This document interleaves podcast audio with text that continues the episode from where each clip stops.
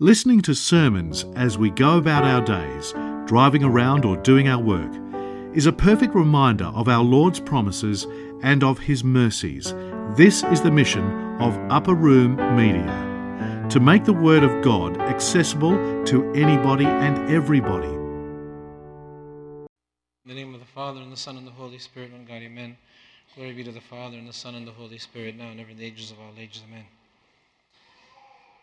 I'd like to start by wishing uh, our moms happy Mother's Day, and uh, especially our mother, St. Mary, for her love for humanity and her love that she devoted to us through our Lord Jesus Christ as his mother and as our Holy Mother, the Mother of God incarnate. Also, today is a special day in the church. On May 14th, we commemorate a special saint named Saint Dulagi. We have a relic of hers here in the church, and she's also an amazing example of motherhood. Her story is remarkable because, just to give you a quick uh, summary, when they came to uh, kill the Christians from her town of Esna in Upper Egypt, she, she was a widow of four, with four sons. So she wanted to ensure her sons would not weaken in the faith. So when they came to kill her, they said, My sons first. So she had them beheaded on her lap so that they can be strong until their, their, their, their, their death, their martyrdom. So she left this, she bore watching her children die this way to ensure their eternal life. So moms are a very important part of our life, aren't they? So are dads, of course, but since it's Mother's Day, we think of that today and we look at what is this meaning of the light of the world. Jesus Christ, our Lord, said today, I am the light of the world. And in many passages in the gospel of today, he spoke of him being the light. What is this light of the world? We think of light, the Lord gives us this introduction to today's gospel. We'll just look at it really quick together. He gives us this introduction and tells us, You have this light for now, abide in it. So, in other words, it says in the gospel reading, A little while longer the light is with you. Walk while you have the light, lest darkness overtake you. He who walks in darkness does not know where he is going. I, I was thinking about this and I thought how we look at the day, the day, our cycle of the day. In the winter, the day is shorter, and as the sun begins to set, we rush to finish and catch up on our day. And we say, oh, the day is very short. Of course, in the summer, the days are longer. We have a longer day. We, do, we think we're doing more. But we're constantly focusing on the daylight that we have to do the things we need to do. Uh, this is an, a reminder for us to think what is it that I do with my day? The Lord is not giving us this to scare us, but to remind us of the importance of the time we have now. Like Saint Dulagi, for example, she was thinking about the time she had with her children, and she was telling herself, Their eternal life is my focus. Where does a person get this from? Where does a person begin to understand that the life on earth is not an eternal one, it's a, it's a sojourn, it's temporary? It's a transition.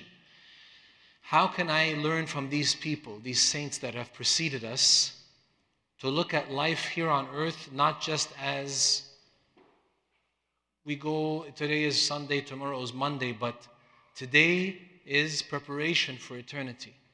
And if tomorrow comes, it's also preparation for eternity. And if Tuesday comes, it's also preparation for eternity. Everything else that we can do on earth is the sequence of life, the nature of life, but, but is not representative of my eternity. If I don't focus on the eternal life, what happens?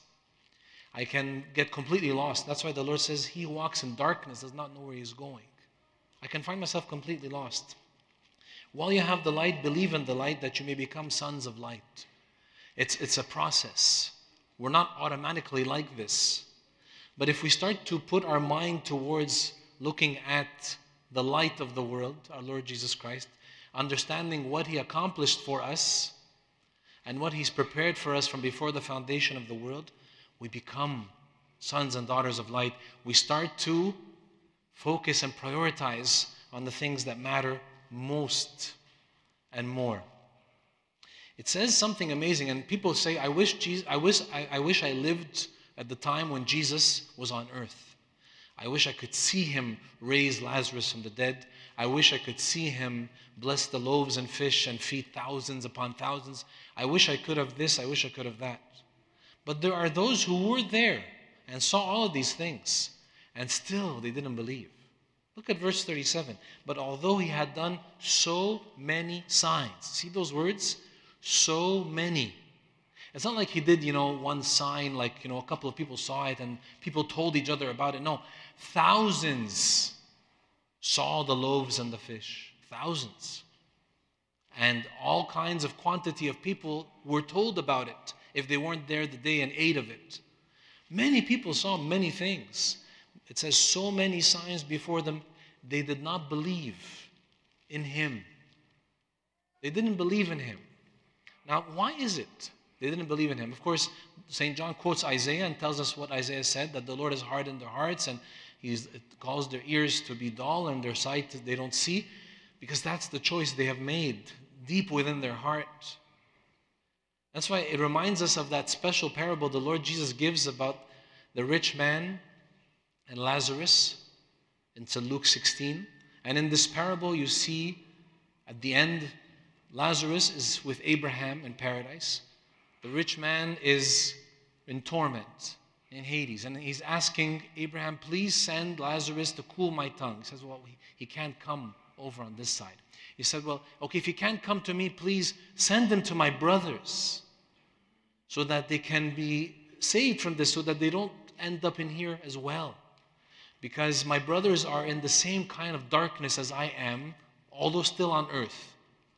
So they walk and they live and they eat and they drink and they do, but the light of Christ or the light of the truth that Jesus wants to give is not a priority for them. So Abraham said, They have Moses, they have the law, they have the word. Let them read it. The word is there. They can read it and believe in it and learn from it. So he said, No, no, but if you send Lazarus, they will believe. So again, Abraham basically says, if they don't believe Moses, if they don't believe the words, they won't be compelled to believe even if one were to rise from the dead. And that's how the parable ends. Even if one were to rise from the dead, they still won't believe. And Jesus was saying that also prophetically about his death and resurrection because he also, as you know, rose from the dead. And still, many till this day don't believe, don't want to believe. The resurrection is completely your choice. The life of the resurrection is a choice. It's either I believe or not. I can choose one or the other. So it says, although he had done so many signs before them, they did not believe in him. And let's go on further. It says, verse 42, this one always I find incredible, amazing. Nevertheless, even among the rulers, many believed in him. See, the word many is placed more than once. Many saw the signs, and here many believed in him. So, wait a minute. It sounds almost contradictory, right? Verse 37 so many signs, they did not believe in him. But later on, it says in verse 42 nevertheless, even among the rulers, many believed in him. So that sounds like good news. They did believe. That's great. But no, they didn't. There was a problem. But because of the Pharisees, they did not confess him, lest they should be put out of the synagogue, for they loved the praise of men more than the praise of God. Verse 43 is for every one of us to think about. The light is before us, the light of Christ, our Lord, is there.